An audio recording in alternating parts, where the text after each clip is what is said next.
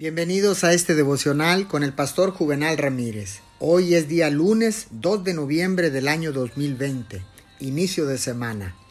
La palabra dice en segunda de Tesalonicenses capítulo 3 versículo 6, Hermanos, en el nombre del Señor Jesucristo, les ordenamos que se aparten de todo hermano que está viviendo como un vago y no según las enseñanzas recibidas de nosotros. A pesar de lo buena que era la iglesia en Tesalónica, también necesitaba instrucción y cautela sobre este asunto de cuidar de quienes no vivían según las enseñanzas.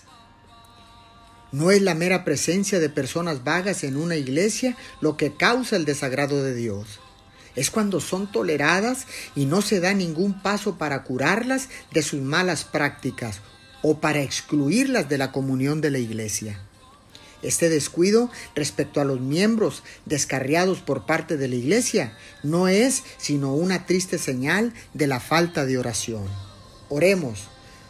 Amado Padre Celestial, guíanos a todos en la Iglesia a no descuidar a quienes no viven según tus enseñanzas.